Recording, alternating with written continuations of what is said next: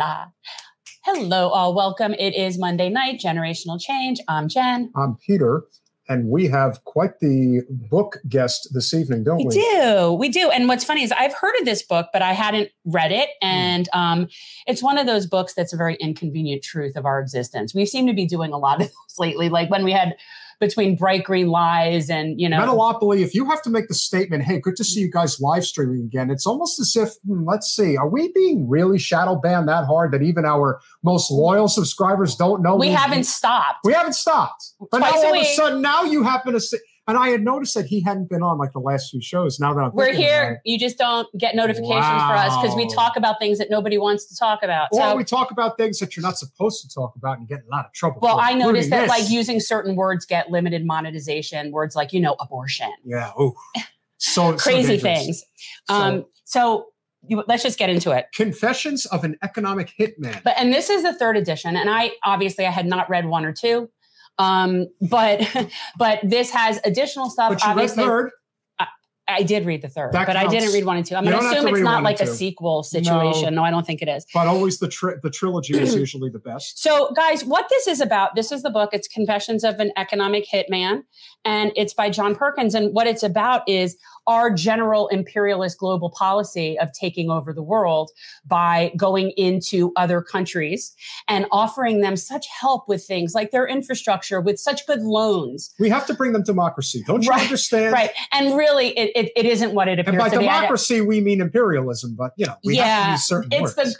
Well, and all of these things get us demonetized anyway, because we're talking about things against the, you know, the power structure, and they don't like that. Don't you want to just gossip about other crap? No, I do not. So, guys, our guest, John Perkins, is a former chief economist.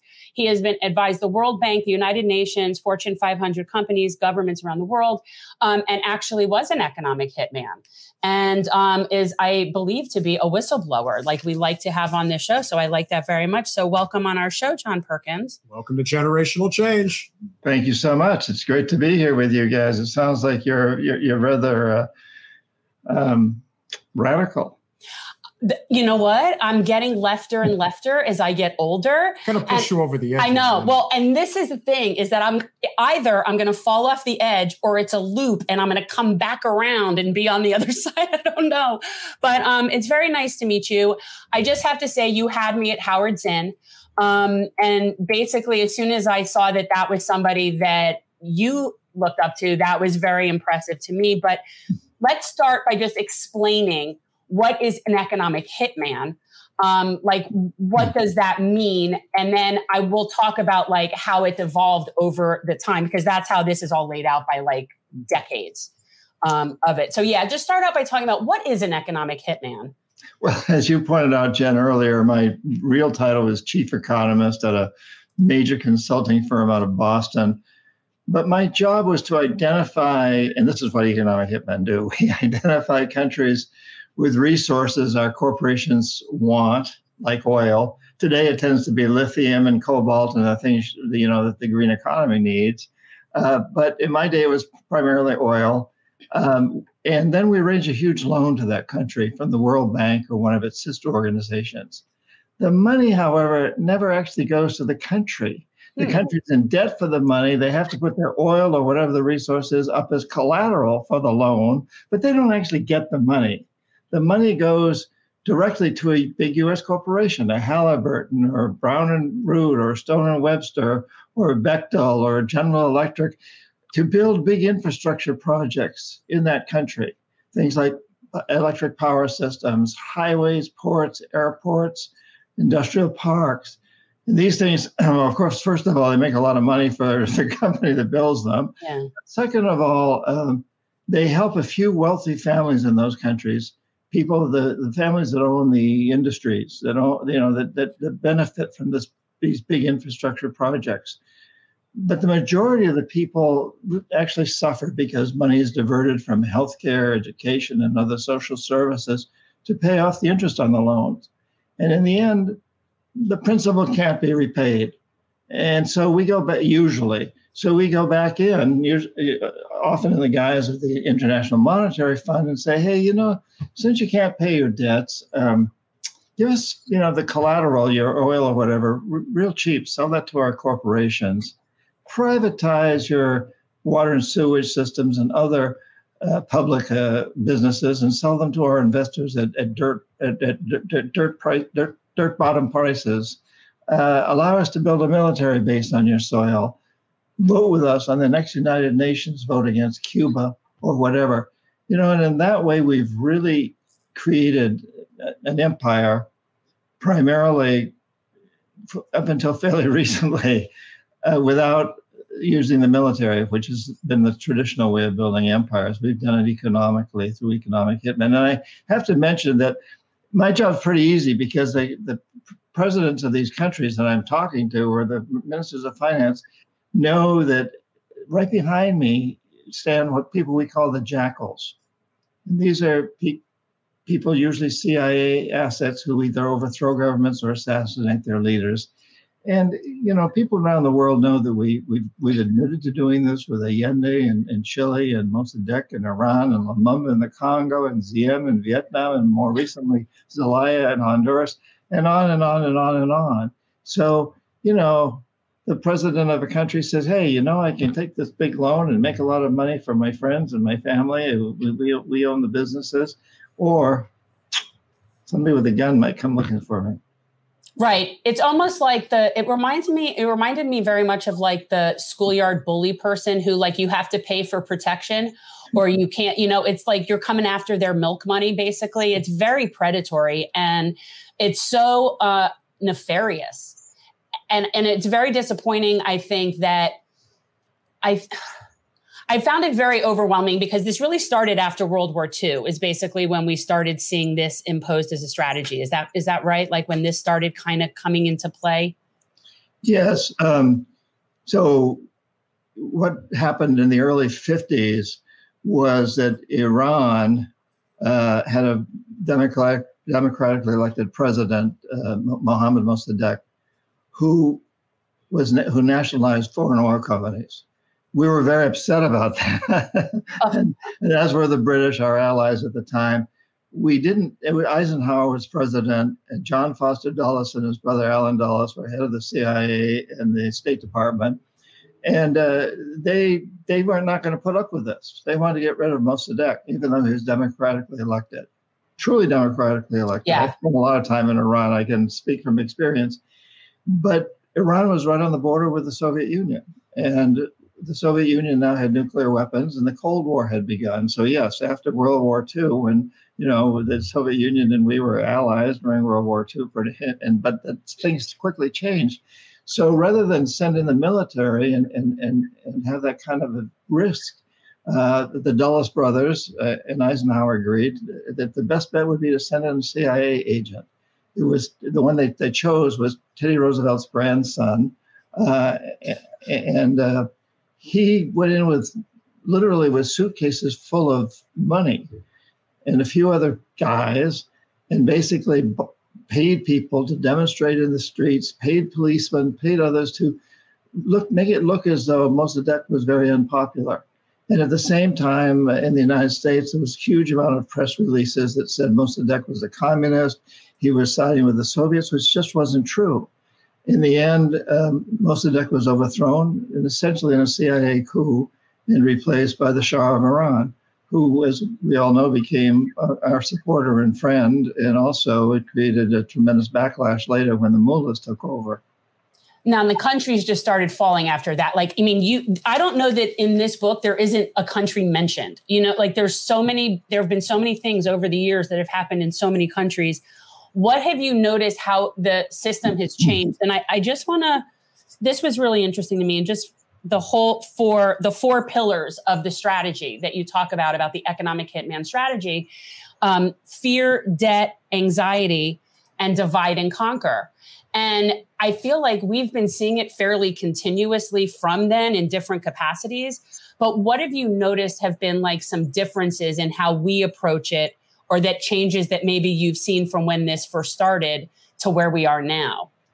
It's been a real progression here because So after the Mossadegh thing in Iran, it became obvious that it was a lot cheaper and safer to use a few economic hitmen, basically, which is what Kermit Roosevelt, the CIA agent, was.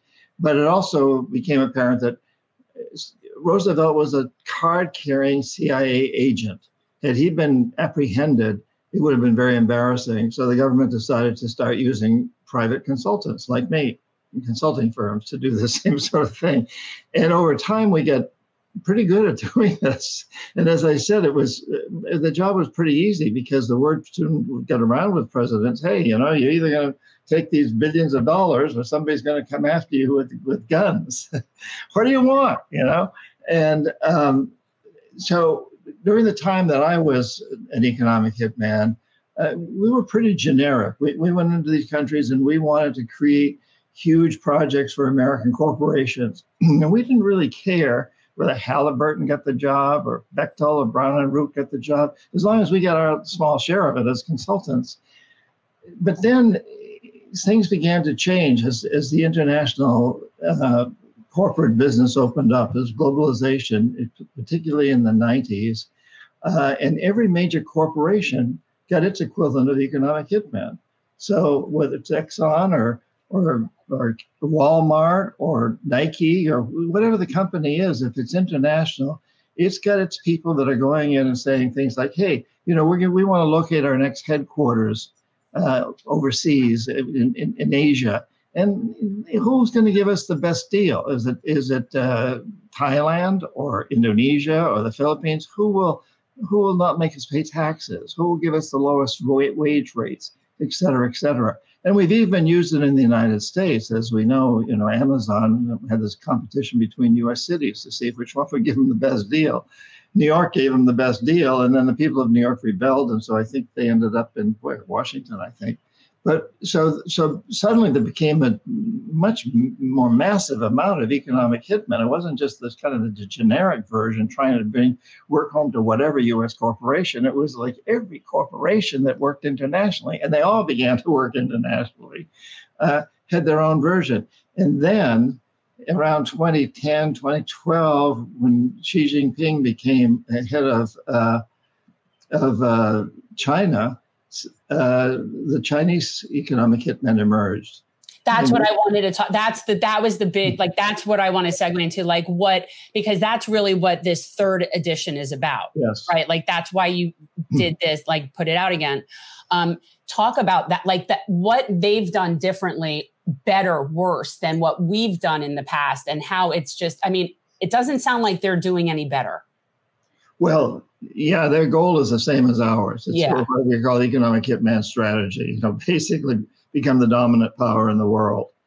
And but they have an amazing story to tell, which is far better than our story in many respects, because they can point to the fact that they had economic growth of averaging around 10% a year for 30 years.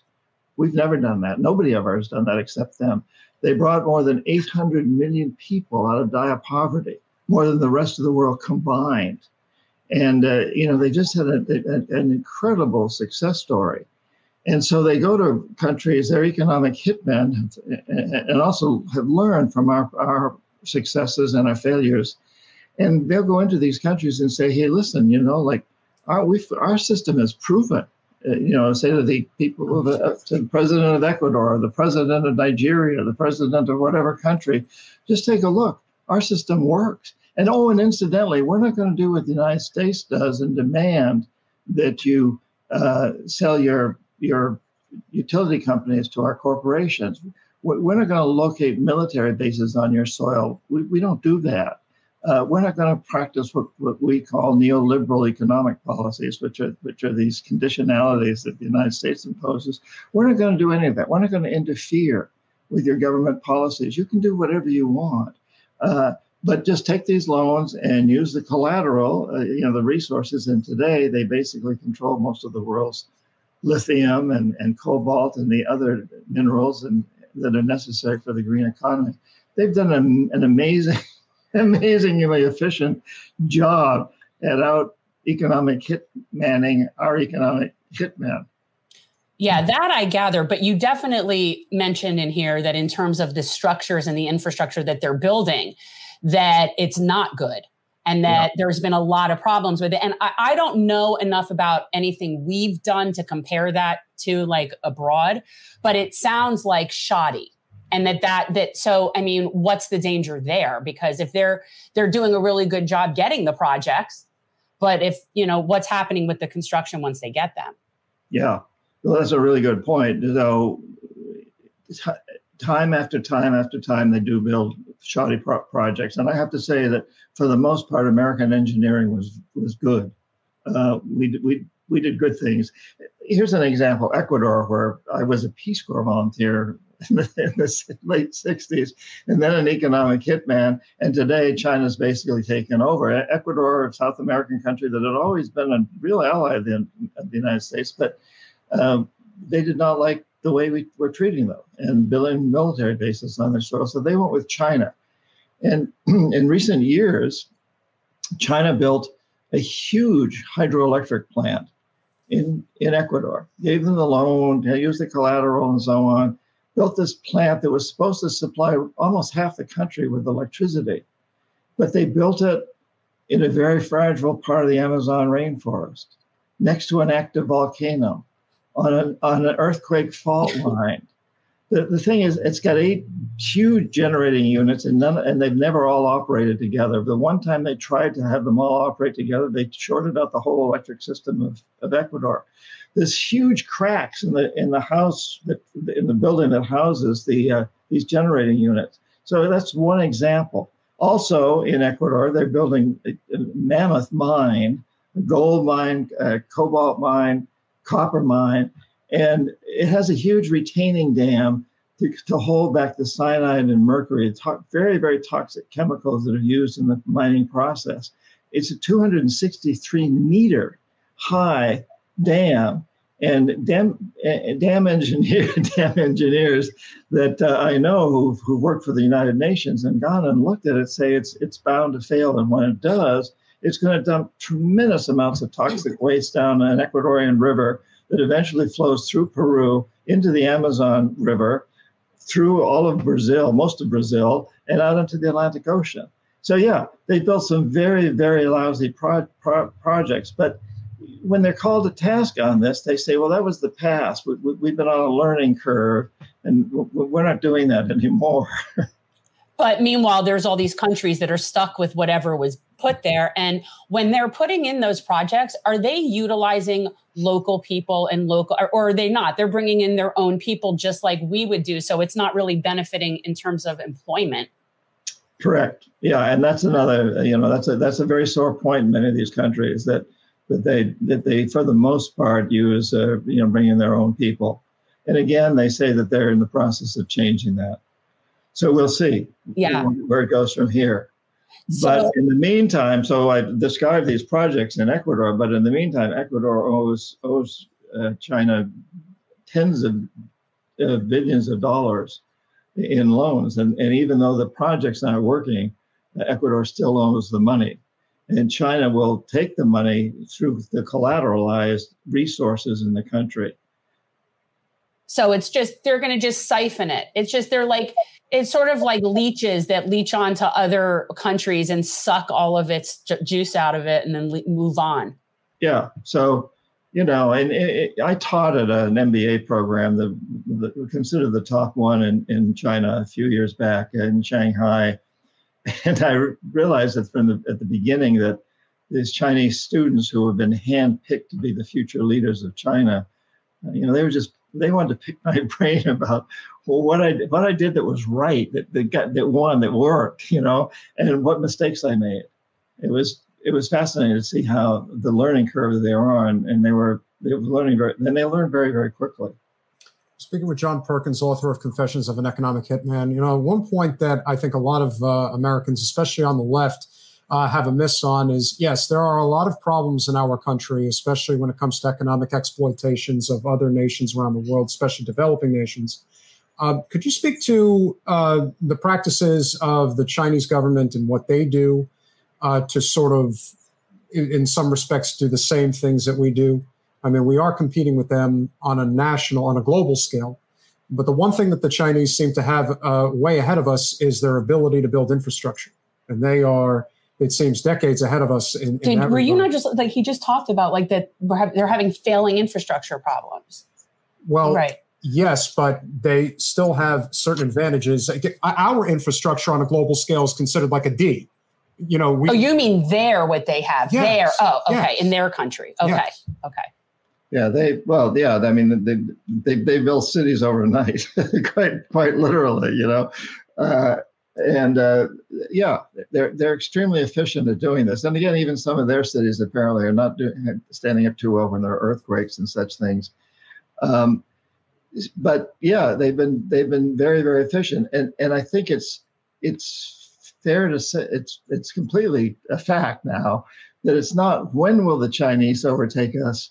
The Chinese have overtaken us around the world. Our economy, our GDP, as we measure it, as we define it, is still bigger than theirs.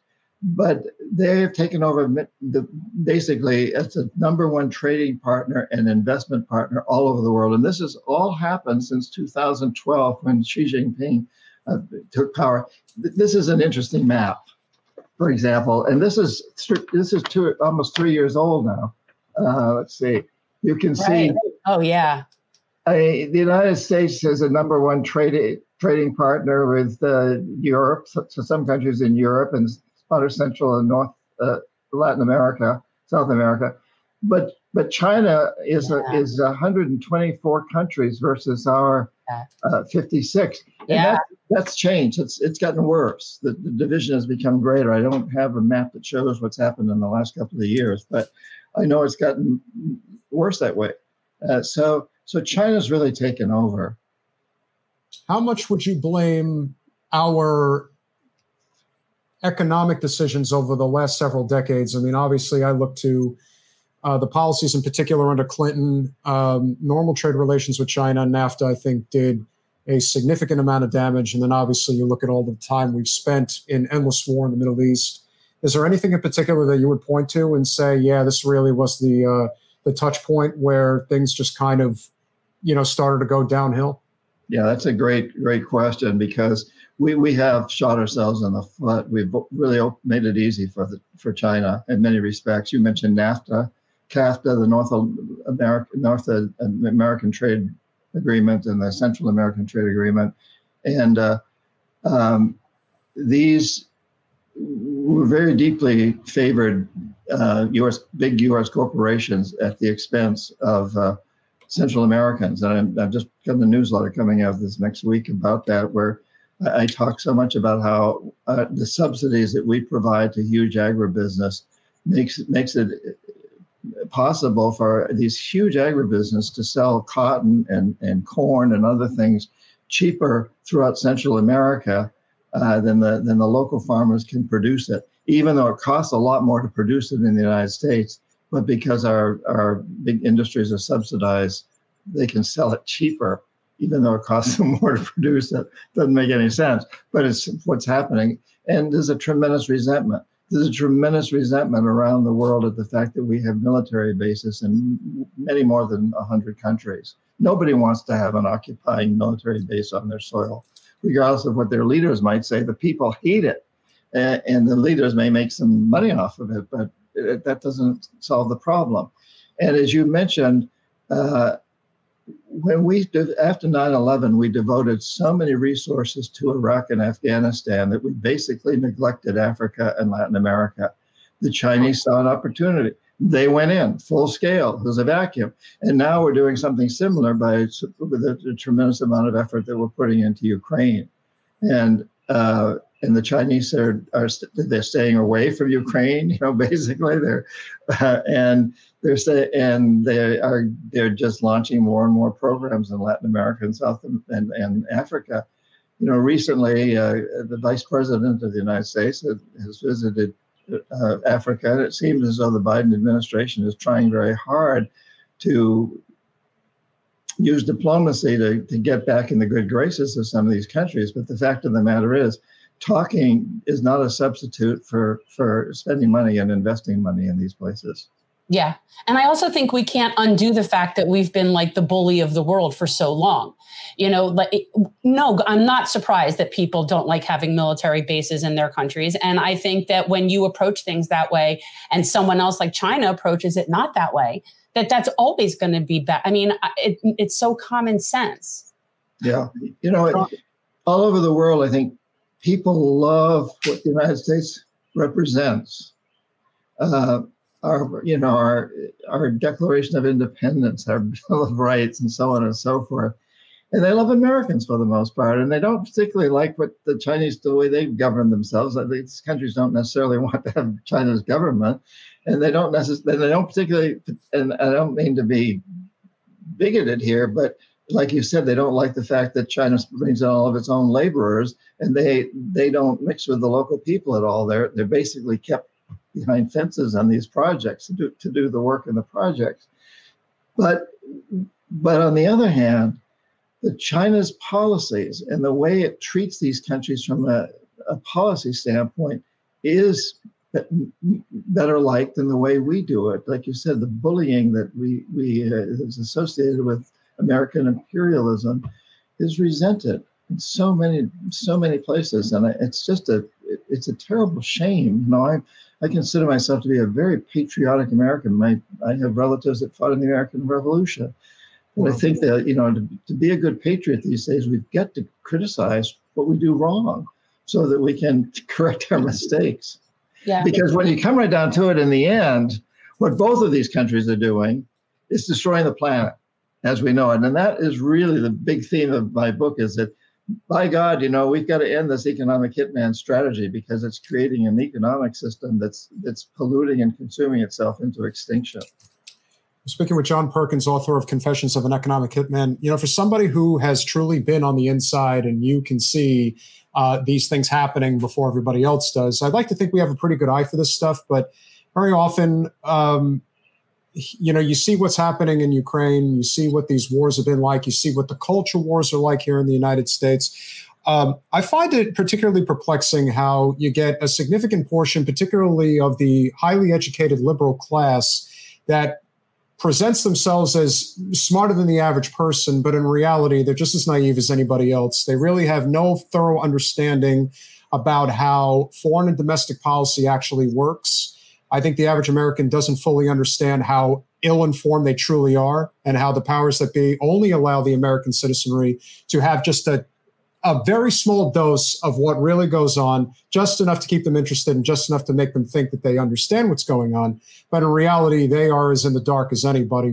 What is your take as far as the American populace goes, and why they're so easily manipulated into following the most mundane, useless stuff instead of really paying attention to the things that matter? Well, I think part of it is that we want to believe our government. You know, for the most part, with a lot of exceptions, people in the United States lead pretty good lives, and we want to believe this, what we get, and then the information we get is highly restricted. So, for example, the first of the trilogy of the Economic Hitman trilogy, the first edition came out in 2004. But when I submitted the manuscript, it was rejected by 39 publishers. All the big houses rejected it. And what I later learned was that they were afraid of it, that they were afraid they were going to get sued by some of the companies I mentioned, that the U.S. government was going to come after them. They weren't going to renew contracts with the U.S. government, and so on and so forth. And so finally, the 40th publisher, you know, I got 39 rejection slips. How would you like that, you know? And finally, the 40th publisher published it, and it almost immediately went to the New York Times bestseller list, stayed there for 72 weeks, I think it was, and it sold many millions of copies now in 38 languages. And then once it started selling, then there was a bidding war for the paperback rights with my publisher. I didn't own the rights anymore, unfortunately. You know, on the 40th, you don't negotiate. I didn't negotiate that contract. I was just glad to get it. So my publisher made all the money off the paperback rights that were sold to Penguin, ultimately, for a lot of money. I didn't. American way. People think, well, you've sold millions of copies of this book. You must have made a lot of money off the book. I'm afraid not. you know, because I had I had a bad deal. And yet what I really want to do is get the word out. The point I'm trying to make is that it's really difficult to publish and get highly distributed the information that is contrary to the way that our government wants us to think and the way I think most people truly want to think. We want to believe that we did the right thing in Vietnam and Iraq and Afghanistan. You know, we want to believe that our government is right. We want to believe that. And I think that's true. You know, the Chinese people that I know want to believe that China's doing the right thing. The Russians want to believe Russia's doing the right thing. The Ukrainians want to believe Ukraine's doing the right thing. It's that nationalistic pride that we have. And despite the fact that we say our press is not controlled here, like it might be in Russia or China, the fact of the matter is the advertisers have a huge influence. And, you know, the advertisers are a lot of the corporations that I talk about. They don't really want these things to get out. No, it's definitely inconvenient truth about how things are done. And what was it for you that was sort of like the end, like the last straw where you're like, yeah, this doesn't work anymore? Well, so when I was in the business as a chief economist, and one of my clients, who was the head of state of Panama, Omar Torrijos, became a very good friend. And he basically pointed out to me, he said, you know, you provide these economic models that show that if any country accepts these huge loans and invests them in big infrastructure, the economy will grow, everybody will prosper. And the fact of the matter is the models show that the GDP does grow.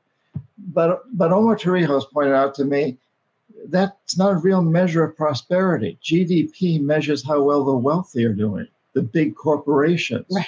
It does not measure the average person. So he said, you know, these models that you're showing are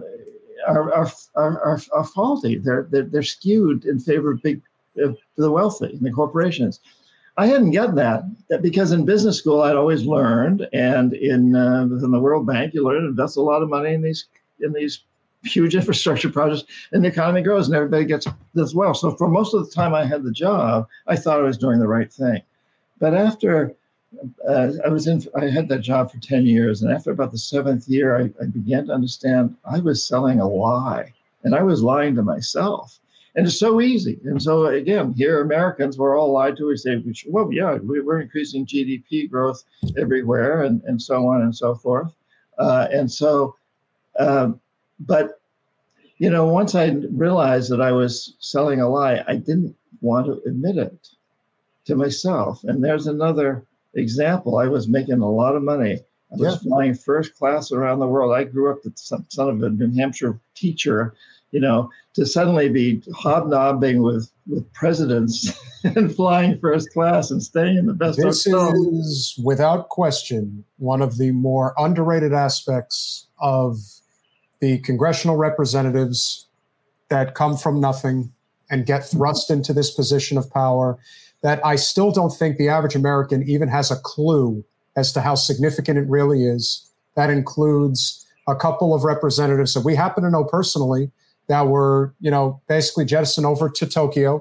And as I'm sure you were aware, did that nice little tour a couple of months ago, got to go on the bullet train, got to meet with heads of state in the Eastern Hemisphere, and stay at, as I'm sure you would agree, probably five-star hotels, five-star meals, these types of connections that in terms of dollar value can't even be equated in many respects. And that's on top of having $175,000 a year salary, 8 full-time staffers, every benefit under the sun you can imagine, from healthcare to retirement to stock options, God knows what else that we are not even privy to.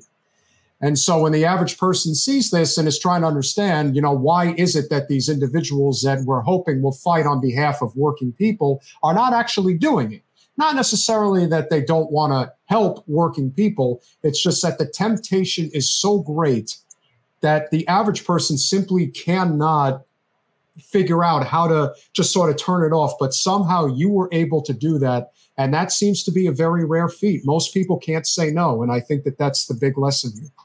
Well, you know, you're totally right. And now we're learning that even the Supreme Court has the same sorts of temptations thrown at them. You know, it's, I think part of why I was able to get this, several factors. One, as I said, I grew up son of a New Hampshire teacher, very, and you know, my dad was a Spanish teacher, so I knew Latin America to a certain degree, and then I went in the Peace Corps in Latin America, and I saw firsthand poverty and extreme poverty, and so I, when Omar Torrijos started talking, I mean, that was the other thing. I met a remarkable man who was the head of a country and stood up against the system, and incidentally was undoubtedly assassinated. I died in a private plane crash that all the evidence points toward an assassination. There's never been a smoking gun found. There's no proof. If you want to kill someone, they're crashing their private plane is a damn good way to do it, because smoking gun goes down with a plane. Yeah. But I had this rare opportunity to learn, but still, I didn't want to learn it. And then I have to tell you, I took some time off and rented a little sailboat in the Virgin Islands in the Caribbean. And I was anchored off St. John Island and rowed the boat ashore, climbed up this hill to an old sugar plantation with a six-pack of beer late in the afternoon. And it was really idyllic. You know, I'm surrounded by bougainvillea, this beautiful smells, and there's birds singing, and I'm looking out at the sun setting over the Caribbean, and I'm having a beer, and I'm thinking, isn't this a wonderful thing here? How idyllic can it be? And then it struck me that that plantation was built on the bones of thousands of slaves.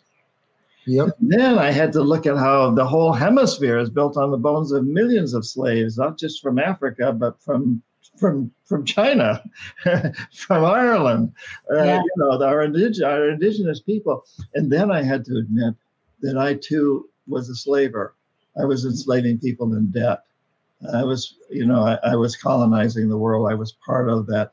And that, at that moment, I made the decision never to do it again. And I came back and quit and pretty much devoted most of the rest of my life to trying to turn this system around, in this economic hitman strategy, and the terrible calamity that we're causing around the world.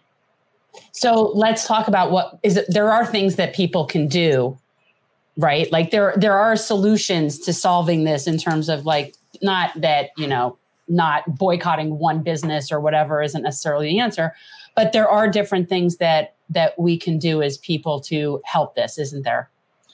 Yeah, absolutely. I think, first of all, we've got to realize how much power we all have as individuals. This whole system is basically run by corporations. The U.S. government supports it, and as you pointed out earlier, nobody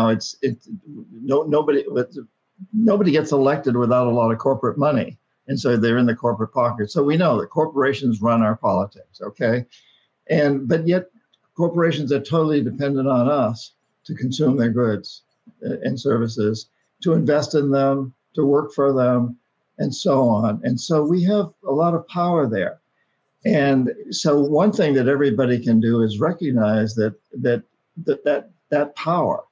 And I've talked to a lot of CEOs, top executives at many corporations, and an awful lot of them will tell me, I want my company to be greener. I have children, I have grandchildren, but I know that if I lose market share, my company loses market share for a length of time, or the stock price decreases, the primary investors will fire me and replace me with someone who only cares about stock prices or market share. So I'm going to ask you, John Perkins, I say, when you're speaking at all these forums and so forth, tell people, hey, write me a letter. And this could be, you could choose any company, you could choose Nike, you could choose Walmart, you could choose whoever you want. Write a letter, an email, a text, however you want to communicate, and say, hey, I love your products, but I'm not going to buy them anymore until you pay your workers in Indonesia a fair wage, or clean up the pollution you've caused, or whatever your gripe is, and send that to them, but also send it to all your social networking circles. Ask them to send it to all their social networking circles. And these CEOs will tell me, you know, I don't read those, but somebody does, and I get a matrix once a month that tells me what our customers are saying about us. And, you know, we all are constantly, you know, getting requests for, well, how well did we do? A survey here, a survey there. But if we send out these messages, and a CEO has 100,000 of these, he or she can go to their main investors and say, these are our customers. We've got to listen to them. We've got to do what they want. And I think the most important thing here is to stop maximizing short-term profits. Companies need to make short-term profits to survive, but they don't need to make these windfall profits. Look to the long term. How do we look to the long term of transforming this death economy, this economic system that's failing us, into a life economy, one that can support us? And I know a lot of CEOs and people who want to see this happen. I take groups into Guatemala to work with indigenous people, and you know, it's on my website if people want to join me on one of these trips. But on the last one, just a couple of months ago, there was a top official from HP, formerly Hewlett Packard. He's in charge of all marketing. He's chief marketing officer.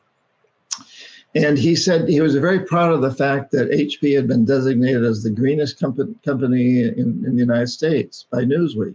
And he said, you know, one of the reasons this works is because we've got investors, that includes Warren Buffett and some big institutional investors, who understand that the future is the long term, by definition.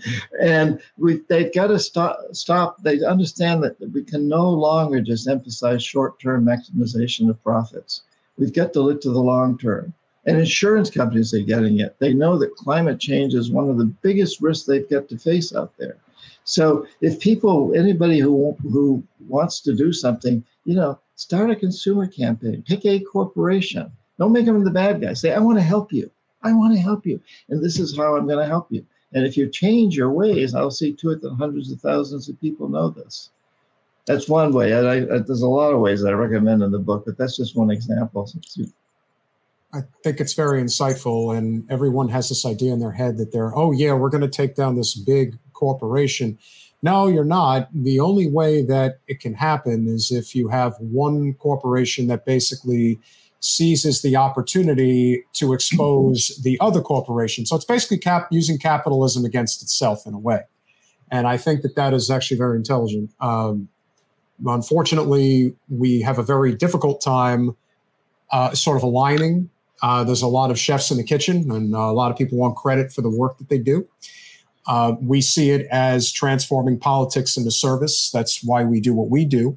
And we hope, against all hope, that your message, which is a great one, is one that gets out there to as many people as possible. And we do espouse that, you know, I mean, I'm a believer that the only thing we can do, because no one is just going to outright accept socialism, but there are countries around the world that have, I don't want to say perfected a hybrid system of capitalism and socialism, but they've done a pretty good job. And they're very economically conscious, just as they are environmentally conscious and socially conscious. And so I think there's a lot of things that we can learn. And we could do a lot better. We could. I mean, we could. And the thing about us Americans is that we're more than capable of doing it. We just have a tendency to want to rub people's noses in shit because it makes us feel better. That's not our business. That's not what we do. We'll rub elbows with people who are on the as radical socialist communist left as we will, somebody who's on the farthest libertarian right, if you will, because ultimately we have a lot more in common than we don't. And that's why I think your book really espouses as much as anything. Mm-hmm. Confessions of an Economic Hitman. Do not. I want to go to Guatemala. Well, yeah. Is the food really good? Yeah, fantastic. Sure. It's fantastic. Yeah. We go to all these amazing sacred sites, Tikal, and hang out with the shamans. And I love that. That's definitely my thing. Sounds like before I wrote the first Confessions, I wrote 5 books on on indigenous people and shamanism. I spent a lot of time in the Amazon, and I still do. And I take groups every year to the Amazon and also to Guatemala. That's really cool. And this is on your website, where is that? Where's your website, John? It's johnperkins.org. Okay, well, that's easy. I'm organic, not commercial. Of course. Your insight and your knowledge is vastly important. You remind me of a guest that we've had on that we think very highly of. His name is Wendell Potter. Oh, yeah. He is the Confessions of a Health Insurance Hitman. Yeah, basically. Are you familiar with Wendell at all? No, I'm not. I'll have to. So he was like a top exec. He was the top exec at Cigna. At Cigna. For a long time. And realized that this is so predatory. This is so he's like the big whistleblower in the health insurance industry. Wow. And realized the error of the ways and is now obviously a big proponent of single payer healthcare and, you know, everybody and getting rid of insurance companies. And so, yeah, we very much appreciate whistleblowers. I think it's so important. And you're very cool. I got to tell you. And I mean, you knew Howard Zinn. That's just really cool to me. I could almost like fangirl over that alone. Like that's just like really cool. And you did the Peace Corps, which that would have been my bag if I was at that generation. I think we should have an economic hitman panel at some point. Yeah, that'd be fun. I'd love to do that. Would you come back? Like, would you come back and chat some more at some point? Like, because we like to do all, we like kind of configure different, we could do like a whole whistleblower thing. I don't know. We do different kinds of things and just have kind of flowing discussion. And yeah, you're my kind of people. So thank you so much for coming on and talking about this. My pleasure. You're welcome. And thank you for doing all that you guys do. It's a real pleasure talking to you. I really, really enjoyed this interview and keep doing it. Thank you. And so we will have you back for sure, guys. The book is Confessions of an Economic Hitman. If you guys do not have the third edition. It's yet another inconvenient story. Sorry, people. But I gotta tell you. If there's one thing that I am vain in, it is book covers. And this is a great one. So how bad he could does the book always comment. I don't ever really notice that. The book cover's not great. Hasn't anybody ever taught you don't judge a book by its cover? Well, in this case, I'm judging it for the right reasons. So make your book cover good and you might actually open it and read and learn something new. John, thank you so much for coming on. Thank you, guys. You're welcome. Thank you. Have a great evening. We get some amazing. He's a great guy. I love anybody who like realizes, okay, what I'm doing is not great. She's happy right now, by the way. Yeah, no, she's been smiling a lot. Well, she's been like big grin smiling. Senses the great energy of a good guy who's on. Anybody who's fighting the good fight. And this is somebody who's gotten death threats. Of course. He's had death threats. Like, I mean, the stuff that he knows and he got death threats when they got wind that he was writing this, the first edition. He got death threats for this. Well, look, I mean, he probably knows Michael Moore and there are people out there that do the things that are necessary to expose the system for what it is. Yeah. And I think that is because this is important. Some scary stuff. You know, in here and the way that this book reads, by the way, it's like it's like, you know, historical. So it goes through each different era of economic hitmanism and each country. And he talks his own personal memoirs of what he participated in. But yeah, it makes sense. Like everything else, it went from being sort of a government run operation to being privatized for profit operation hitmen. So that's just basically what it is. So it went from being, like you said, generic to being every company now has their own economic hitman. And it's just, we really cannot just screw the world enough, can we? We just really cannot screw the world enough. No, we can't. And we're going to have to talk a little bit about this because I'm not entirely sure. I didn't really look at the story about this guy, the basketball player. And I'm not entirely sure what the deal is. He showed a gun. Like, I don't understand what the problem is. So for those of you who may or may not know, and again, I'm going to try to find a clip. Because I'm going to need to know facts and not just conjecture before I have any sort of thing to say about this. And I don't know who this person is, other than I can see he's a basketball player for the Grizzlies. So Ja Morant is I'll be honest. I mean, listen, he's a superstar. He is one of the more gifted, talented basketball players. But can we agree that that's irrelevant to the story, though? No, it's not. It's actually very relevant. Why? How good he plays? Okay. Well, if you'll allow me. So the issue here, which has been an issue since I was young, and I've been wanting to tackle this particular story because basketball was the sport that I played. I've been an NBA fan since probably since like 1992. So over 30 years. I know I look like a kid, but I'm really that old. And so I've been watching basketball for a long time, and I've witnessed how this game has evolved. And it's evolved in very different ways, because one thing about basketball is that there are significant ties into culture. And obviously, hip-hop culture has played a significant role in, you know, the connection between those two worlds, between basketball and hip-hop music. That has always been a thing, probably since the mid-'90s, but obviously it really came into existence on a national and even global scale when Allen Iverson became a megastar in the NBA.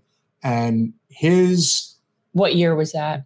Probably like 1999, 2000. So, okay. All right. That's my point. This is after the Jordan era. Yes, absolutely. Okay. That's right after the Jordan era ended. That's what I'm saying. And so, you know, one could argue that the decisions that were made over the course of that time were extremely... You want to say, as far as from a business standpoint, they were very carefully choreographed in terms of how they were going to handle maintaining some semblance of high ratings post-Jordan, which, as many of you know, post-Jordan, it was never the same. There was a slump. Significant slump. It never really recovered. Now, granted, LeBron. Well, LeBron has helped and other players have helped, but it will never compare to that era. Now, of course, in the immediacy following the Jordan era, it is very easy to understand why things, you know, whether it was the NBA Finals ratings, any of that stuff, it was noticeable how much of a slump was actually there. And so whether the NBA consciously or unconsciously decided that they were going to formulate this type of marriage, if you will, with hip-hop culture and allowing Allen Iverson to basically be the face of the NBA, whether that was the way he talked, the way he dressed, the way he presented himself with his clothing, with his tattoos. It did tend to get, yes, because like when I think back to like the days of, you know, Larry Bird or Michael Jordan, it was pretty clean cut looking. It was never like that. It was very clean cut. I remember the first person I remember noticing that I thought was kind of really out there and was like Sprewell. And wasn't he the one who like strangled his coach or something? Right. And I remember thinking that even when Scottie Pippen, I think, even got busted for having like some sort of firearm in the back of his truck. And that was because when you were at when you were at Northwestern, this was back in 94, 95. Right, Scottie got busted. He got busted because he had an unregistered firearm in his car. Now, of course, this was huge. Yeah. Now, Scottie Pippen is, you know, he's compared to just about anybody else. He's about as straight-laced as it gets. But even then, that was a huge deal. Today. Right. That's my point, is that this isn't like that. I don't understand what. All right. So tell me what happened with this guy. I'm trying to bring the conversation full circle. So over the course of Iverson's ascendancy to the top, particularly the 2001 season when he won the league MVP, there was such a cultural shift in people copying him and people getting the cornrows and getting the tattoos and starting to wear extremely baggy clothing on the sideline, which made them look like they were either gang affiliated or hip hop affiliated. See, I don't agree with these things. I'm only telling you the perception that was being put out there. The do-rag, the long clothes, the super sagging pants to their jock, if you will. Well, a lot of people still do that. But and I don't particularly care for that look, but I would say that also just because somebody does something, and it gives a sign to other people that, oh my God, this is now acceptable. We can now be more, do what we want and be more ourselves. I don't know that that's the same as copying said person. The problem, of course, is that when you come from the streets, like a lot of guys ultimately come from, and now you're flipping the story on its head, which is these guys are not from the streets anymore, even though they want to project that to the people that they came from, making them think that they're still there. These guys are multimillionaires many times over. They may not feel comfortable wearing a suit and tie, but when you are in the public spotlight, especially as a professional athlete, you are a role model, whether you like it or not. And I'm not the moral authority police here trying to tell people how they should and shouldn't conduct themselves. But there is an argument to be made in terms of when you are at that level and how you do conduct yourself in public. And as was the case with Iverson and many others that followed, they didn't care. They conducted themselves in such a gratuitously poor way that it led to the malice at the palace, or was that what it was? But this also, this is one of the reasons why I ended up loving the Spurs as much as I did, because they were the most clean-cut, straight-laced team that people didn't like because they didn't have any of those types of personalities. That's so interesting. And yet they won 4 titles in 8 years. Now, so, in all fairness to me, I did live in San Antonio at the time. Sure. It wasn't like I just jumped on a band. I was living there. It was really nice. But that was a very clean, but Pop wouldn't tolerate that. No, he tolerated winning. And so for a lot of other franchises, and again, this all stems, in my opinion, from Tim Duncan, who 1,000%, and David Robinson. Oh, yeah. Who, you know, again, David Robinson and Greg Popovich were in the Naval Academy. And so there was a level of respect that was there, that was commanded. Hence the admiral. And do not forget that San Antonio is a very military-based city. And so there was this level of professionalism and respect that was commanded of the San Antonio Spurs. Still is. Whereas other teams did not have that. And you know what? It was reflective in whether they won or not. And the Spurs won. And Tim Duncan is one of the greatest forwards that's ever played the game. He's extremely humble. He is. And that's his record. Whereas for a lot of other guys, they don't have that. I was just doing a contrast, like between the type of people you're talking about, I compare to people like David Robinson. So what does Allen Iverson have? He has an MVP trophy. He had one amazing run that year that led to an NBA Finals berth. And since then, he had been in the playoffs a handful of times and never made it past the second round. All right, so let's bring it to this guy today. So where we come full circle today, and there have been many problems as it has been in the NBA, Ja Morant, in a lot of ways, embodies Allen Iverson. Now, he may not talk like him. He may not necessarily get in trouble with the law the way that Iverson used to. But what you do have is a budding superstar who is an amazing talent if you've ever seen him play. But for some reason... What position does he play? He's technically a point guard, you would call him. And so it is what you call thug culture. And the reason I say that is because... there are people right now who are trying to compare the behavior of Ja Morant flashing his gun to white gun culture. Let me explain something for people who do not understand the difference between urban and rural gun culture. People who flash guns in rural gun culture are not doing it because they're trying to scare people. They're doing it because they believe in the Second Amendment, and they are warning you not to come onto their property, to basically tell you that I am armed and yes, I would be dangerous for you if you tried to bring harm to my family. I don't know why. I'm not understanding this whole comparison. I think that flashing guns is flashing guns. The difference, of course, is that when you marry the flashing of guns with hip hop culture, which constantly talks about violence, rape, these are all sounding like additional facts. So I want to know what exactly happened with this guy. Like, I feel like we're what happened with this? What happened? I'm going to pull up a clip of Rich Eisen, who I think will be able to explain this pretty well. Like the facts of this. Of exactly what went down and why this is so bad. Because the reason this is so bad for Ja Morant, and now bringing this conversation full circle, this is not the first time this happened. This happened earlier this season, where he was at a strip club packing a gun and ultimately got in trouble for that and got suspended for a significant period of time during the season and ultimately broke the locker room with the Memphis Grizzlies. They ended up getting knocked out in the first round of the playoffs. And as soon as their season is over, he gets caught up with this shit all over again. This guy has a contract that is basically worth $250 million. And he's going to piss it all away. So let Rich Eisen explain exactly why.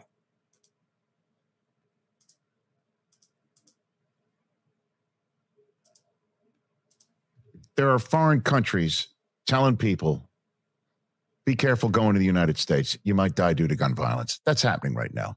We all know what's happening in our world. We all know. And you know how I feel about this subject matter. I have spoken about it constantly. For Ja Morant to be suspended for what he was suspended for, and then to show up on an Instagram live video on the account of his friend who had been banned from his home games because of his friend's actions, stepping on the court to confront Pacers players. He had to be removed from the arena, was banned from returning to the arena as a patron. And then the Pacers reporting to the NBA and its security department that red lasers were being flashed on its bus, on their bus, and they were wondering if this could have been something to do with this scenario, this situation. For him to show up on that guy's account, for him to be hanging out with the guy after everything that happened, and then to appear on his Instagram live feed. And if you see the video, his friend's phone just flashes and you see Morant. You could freeze frame it. You see Morant sitting in the passenger seat, which is obviously how I'll refer to this with firearms involved. He's sitting in the passenger seat and a huge ass handgun. I saw that. I'm like, get out of here. And then I said, the league has got to think that as well. Get out. Get out. We gave you 8 games and it was, you know, and we let you go down to the state of Florida and figure it out. However you talked about it, however you went through your process mentally and were allowed to return.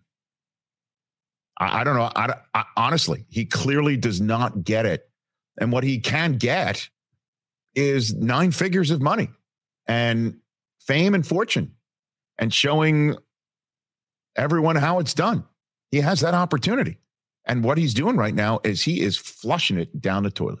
I don't get it. I don't understand it. It's a damn shame. And the Grizzlies suspended him. I think the league's going to come in on top of it. And they should. They should. Because for him to say, as Jeff in Detroit said, to Jalen Rose, wasn't my gun. I need to make better decisions off the court. And this is what he's doing. This is the story on Mother's Day.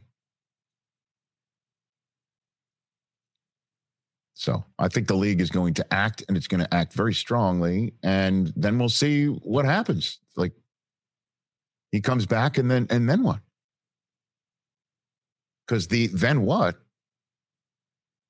is what will lead his way to the path to fame and fortune. Well, he's already infamous now. And the Hall of Fame. He's blown it all. Someone who he respects and loves has got to sit him down and say, you are blowing this, pal. And for what? For what? Like, you can't tell your friend, we've got to separate right now. Yo, man, we got to chill out. Yeah. Catch the Rich Eisen Show every single day on the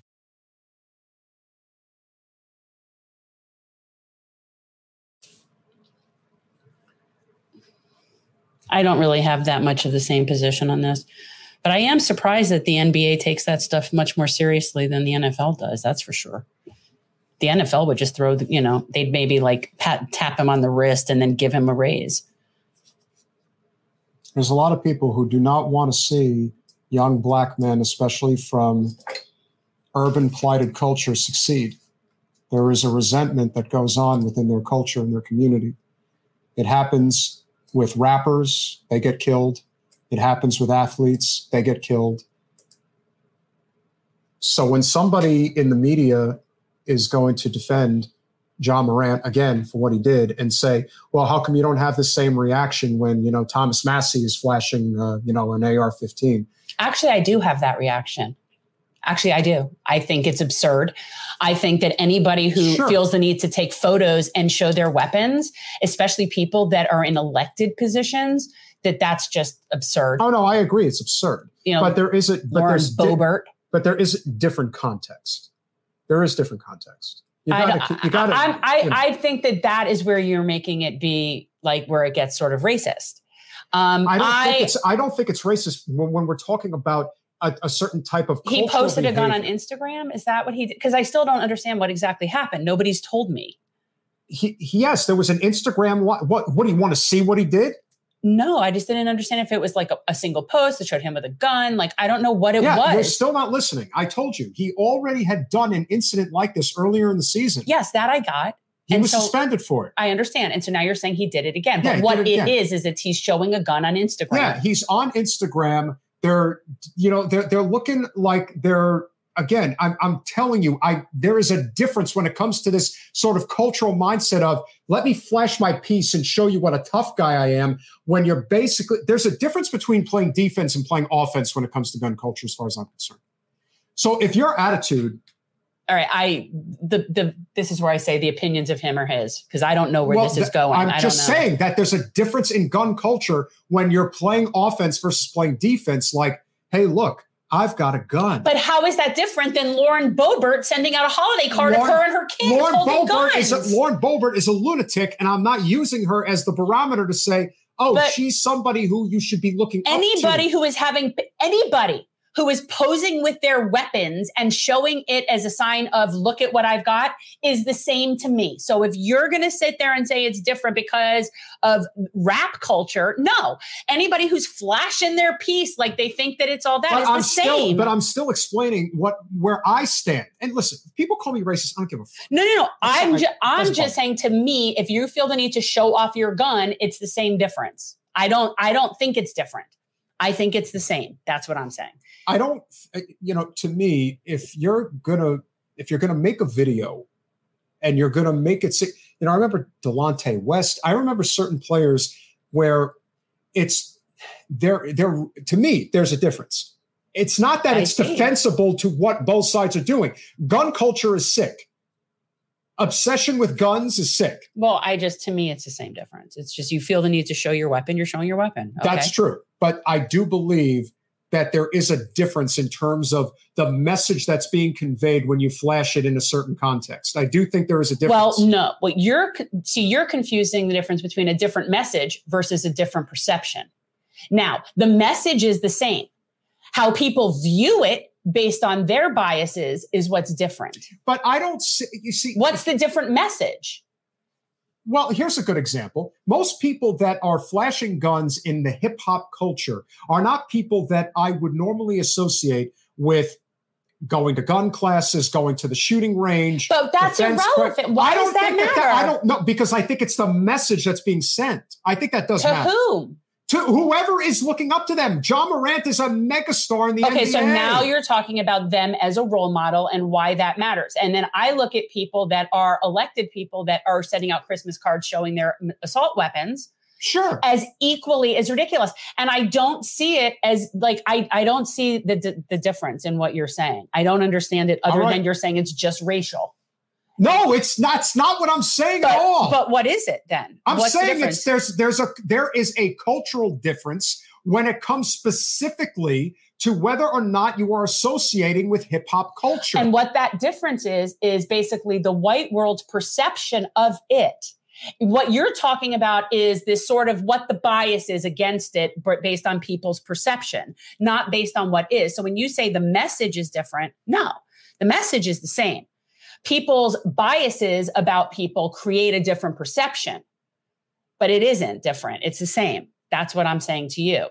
You're proving what I'm saying by saying, like, you see it differently. Yes. But what I'm saying is, what is the actual difference other than perception?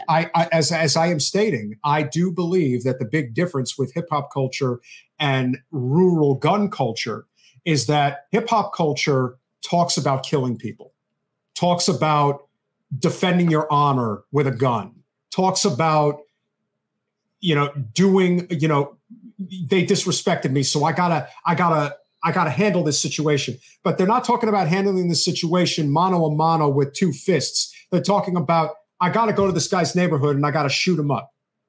Like, that's a real thing. And that happens all over this country. And of course, it doesn't get talked about in the media, because if that was talked about, it would be talked about through a racial lens, which is not the answer. The perception is always that, well, this is a black versus white thing. It becomes a black versus white thing because of who's flashing the guns and in what context they're doing it in. This would be no different if Eminem, who was at one time the biggest rapper in the United States, would be doing the same thing. Flashing a gun, saying, hey, don't come mess with me. Right. Look what I'm doing. Yeah. That's not the answer. No, I don't see professional baseball players doing this. I don't see professional hockey players doing this. I don't see professional golfers doing this. Well, and quite frankly, I don't really see professional. Why are you yelling at me? I don't really see professional football players doing this. But there is something about the association. Then maybe it's a basketball thing. It is. Well, no, I think it's a combination of the two things. Okay. I do think it's a combination. Can we just move on with this? This is, I'm like so over this already. We just move on. I don't agree. I think that flashing your gun is flashing your gun. I think it's irresponsible. I think it's stupid. And I think that when you have private employment, it's their prerogative to not have you representing them when you do things that they find irresponsible. I don't disagree. That's what I think. That's the only thing that matters to me in this context is, okay, so he's being suspended because he did something that they find inappropriate. That's fine. They're allowed to do that. It's private business, private contract. You can do whatever they want. And it does sound like he's obviously on a mission to self-implode. Well, clearly something's going on there, and I hope he gets whatever type of intervention that he can. I can't even take this guy seriously. He's like, this guy reminds me of like Leonardo DiCaprio in Catch Me If You Can. That's this guy. He's like just skating through life as somebody else. It's so strange to me. So we have another story we want to cover before we go. Obviously, those of you who are aware, Travis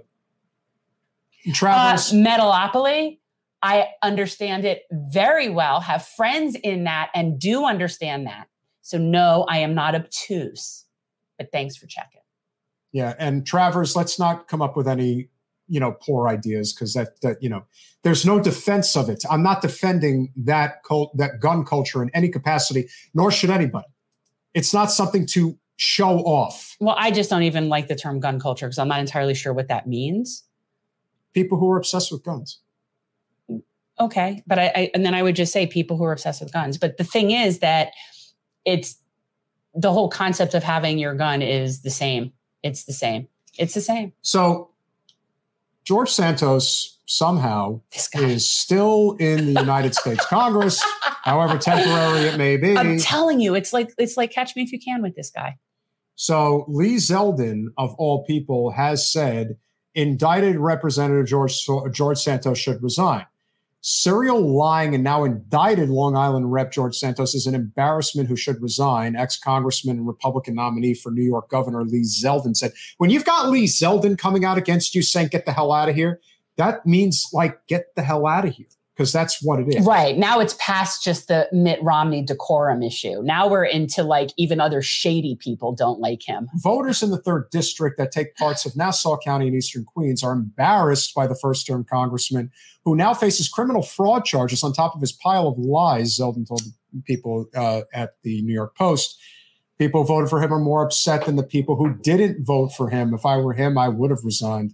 Zeldin said first-term Republican House members are sure to face tough re-election campaigns in swing districts, don't need or want the Santos distraction. I actually isn't that Melanie's district? Yes. So interesting. And of course, what a surprise, but all of the Democratic establishment wannabes are coming out of the woodwork, already launching their primary campaign, trying to get as much cash as they possibly can to go up against Santos. She's not going to want to get that, right? Probably not, but it's Long Island, baby. Democrats are already trying to link their GOP opponents to Santos, who is accused of embezzling $50,000 in campaign money to buy designer clothing and pay personal expenses. Yeah, that's just one of many things that he's done. Federal prosecutors also allege Santos, 34, cheated his way to COVID unemployment benefits. This guy lied to Congress on financial disclosure forms in which he claimed to be a millionaire, according to a 13-count indictment against him. I don't know. There's something almost like fascinating about this to me with this guy. If this picture does not say it, I don't know what does. I find the whole thing. Is he like? It's almost like he's not even real. Like I'm telling you, he's like a he's like Jew. I think he's Leonardo DiCaprio in a suit. I don't know. He says he's Jew-ish. That was one of the best. But the fact that it just keeps going with him, and it's just like it's ridiculous. It's so funny. I almost think it's like we're being punked. It's like it almost doesn't seem real with this guy. He couldn't even make it through one term. It's just, but here's the thing: is that they'll just if they didn't force him out, the reality is he'd probably keep getting reelected because most people don't participate and vote, and most people just vote for who they know, good or bad. Oof. So it's like if they don't get rid of him, he can just sit there. Zeldin and Santos shared a treasurer, Nancy Marks. Wow. Whoa. So if he's saying get out and they shared the same treasurer, holy crap, he probably knows a lot more than most people know. That is and guys, just amazing. for argument's sake, that could have been Melanie's seat and it could have actually been something. Yeah. You know what I mean? That could have been an additional fighter that was actually a legitimate fighter. And this guy is sitting in there being like a circus. Yeah, it really, really stinks. Maybe he is a troll. He is. He's the best troll ever. Well, that's what I'm saying. The problem is he's probably going to go to prison. Like, he's got so much white-collar crime that is under his fingernails. I'm telling you, I don't think he's real. I think he just disappears. I think it's all an illusion. It's not real. Whatever he is. I'm just saying it's weirder than weird with him by the minute. I just don't even know. Yeah, it's everything with him. It's this, so bizarre. It's the ultimate troll. Well, this gets back to kind of the arguments, when we talk about the perception of what corruption actually means when you're on the Hill. He's like wag the dog. For so many people, they just accept it as is. But for some reason, he is not going to survive this. Well, it isn't just because of corruption. It's the complete fraud of it. Again, this is my constant pigs get fat, hogs get slaughtered. He just went too far. Like he had it, and then he just went too far. You know, you just can't go that far. Who's to say he didn't have it? But all of this stuff that's coming out is pre-election. It all might have been pre-election, but you don't necessarily draw that much attention and scrutiny when you're not so blatant about other things. So it's like a domino effect. Once people start digging, they're going to dig. So it's just a matter of time. And when somebody is a fraud and a liar, you better believe there's a lot of fraud and lies in their past. So yes, he had it to a certain point, and he obviously just went too far. If you stayed within certain, look, Joe Biden lied and was a complete fraudulent resume and cheated and stole essays and all that stuff. Somehow everybody, forgets about that complete fraud. So yeah, there are certain points where you can do it up and then you cross over. And you start offending ethnic groups. And I think that when you start doing that, I just think too many red flags and the grift is up.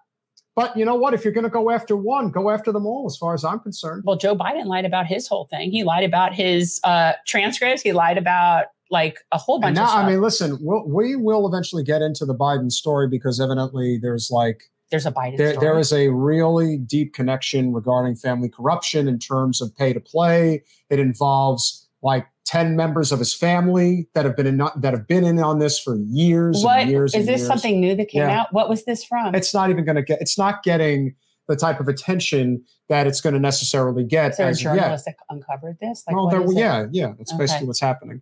But look, corporate media goes to great lengths to protect the current president. And that's just the Democratic presidency in general. Again, the two parties control different segments of the system. The Democratic Party controls the corporate media system overall. And so as a result, you're not really going to get too much of what should be an informed populace when it comes to our current president. All the fingers get pointed at Trump for being this slime bucket that he is. Right. But of course, there's really no difference in many ways. In fact, it's worse when it isn't the obvious person who's doing what they're doing. George Santos, on the other hand, just decided to let the cat right out of the bag, as Kramer would say. And when you just make it he's such a douchebag. It's like he's just so. I'm telling you, like that video of Romney. It can't be real. That's at the State of the Union. He's like, you don't belong here. Like, and meanwhile, Santos is like, have decorum, way to be professional. Oh and my it's God, like I can't. I don't know. Like he really. It's almost like he could have showed up there. He's like, where's Waldo? Well, imagine if he showed up and just like pretended he just was pretending like he wasn't actually. You know there. What? How about when they don't? Here's what I think will happen. Here's the best. Here's what I think will happen. They'll get rid of him and he'll still keep showing up like George did. Yes.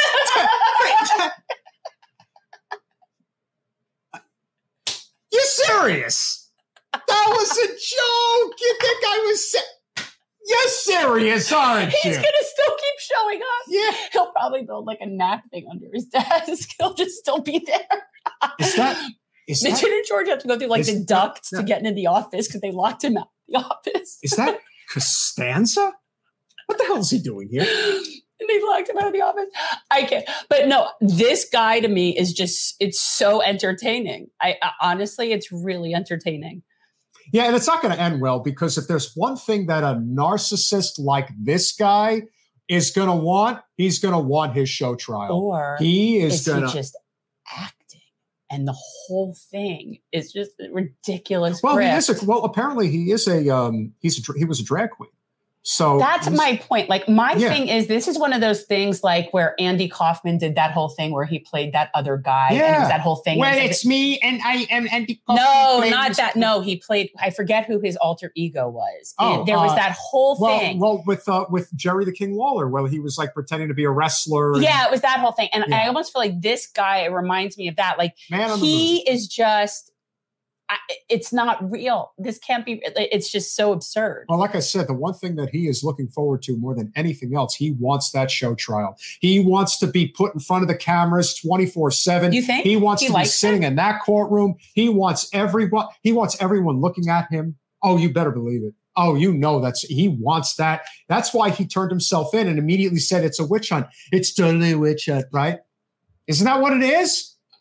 Yeah, it's definitely a witch hunt because you're the witch and you've been hunted. But if they get rid of him, who are they going to make fun of? I don't know.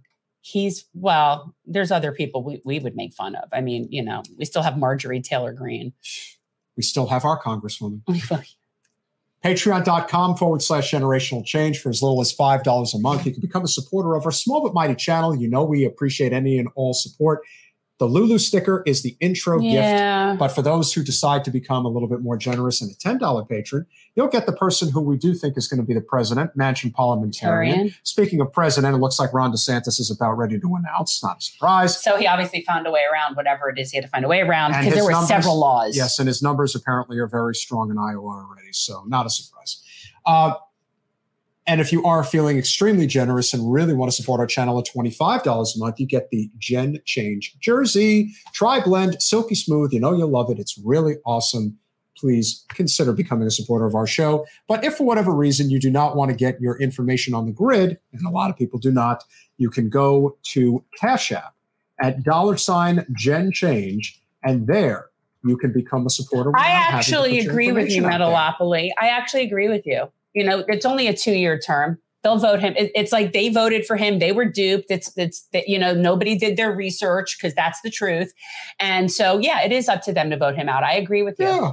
I agree with you. He is a fraud, and the people that voted for him have now seen that, and they will most likely vote him out if there's anybody decent running against him. So on Wednesday, we do have we have a couple of guests that will be coming. We do? Yeah, we're going back to back on Wednesday. What are we doing on Wednesday? So Wednesday, we will be speaking with a local gentleman, Jason Haber. Not my name, but pretty close.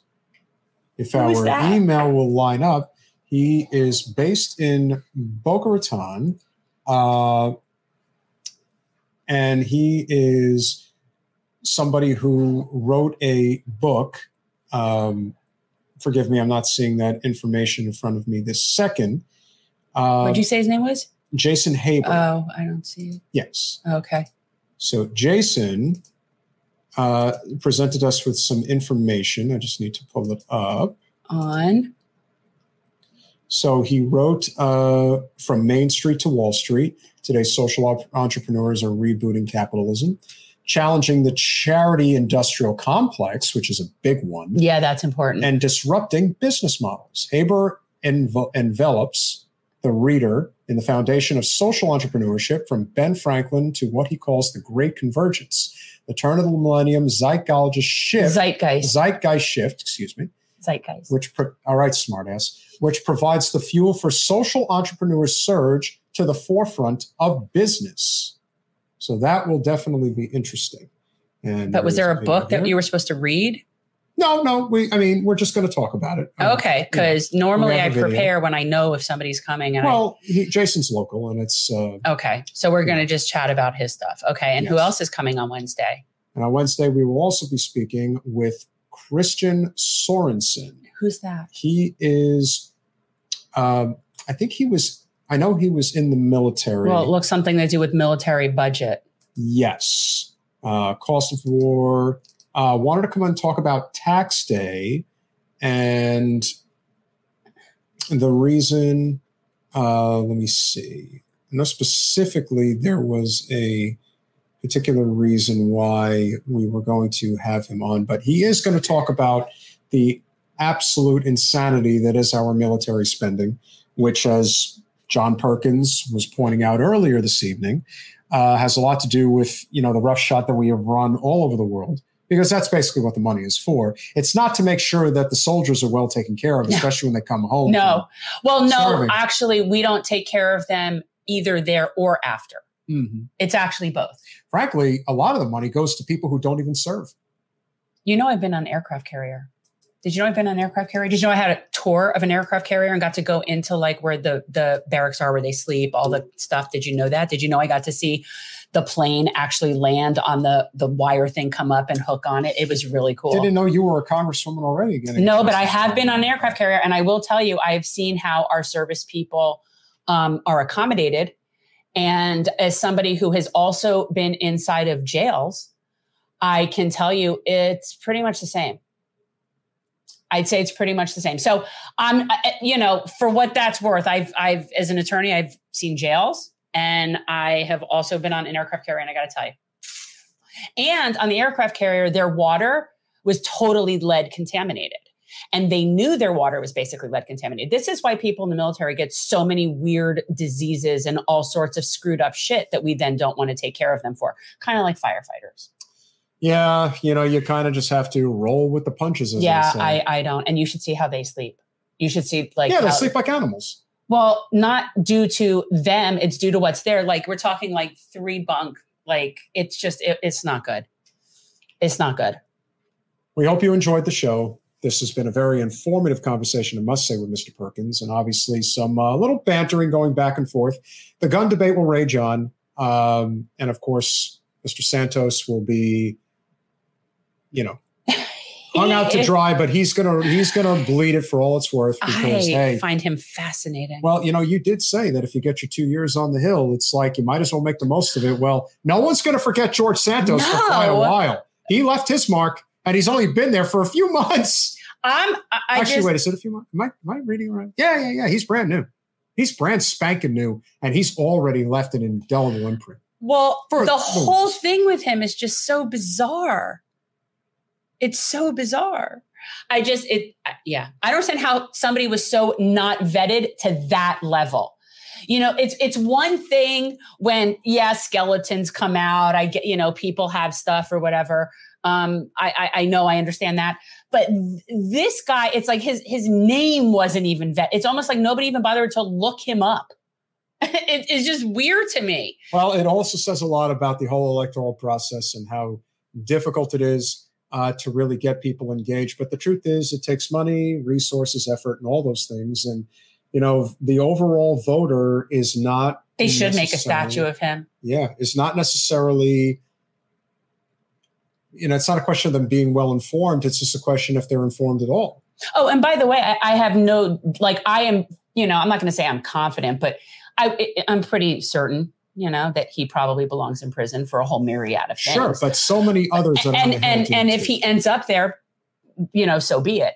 But the whole thing is fascinating. We appreciate you guys. Like, share, and subscribe. Hope you enjoyed. We'll see you Wednesday. Thanks for watching. If you want to support our mission to transform politics into service, please like this video, subscribe, follow us on social media, and consider joining our Patreon, where you'll get early access to our interviews as well as other exclusive content. Links are in the description. Peace out.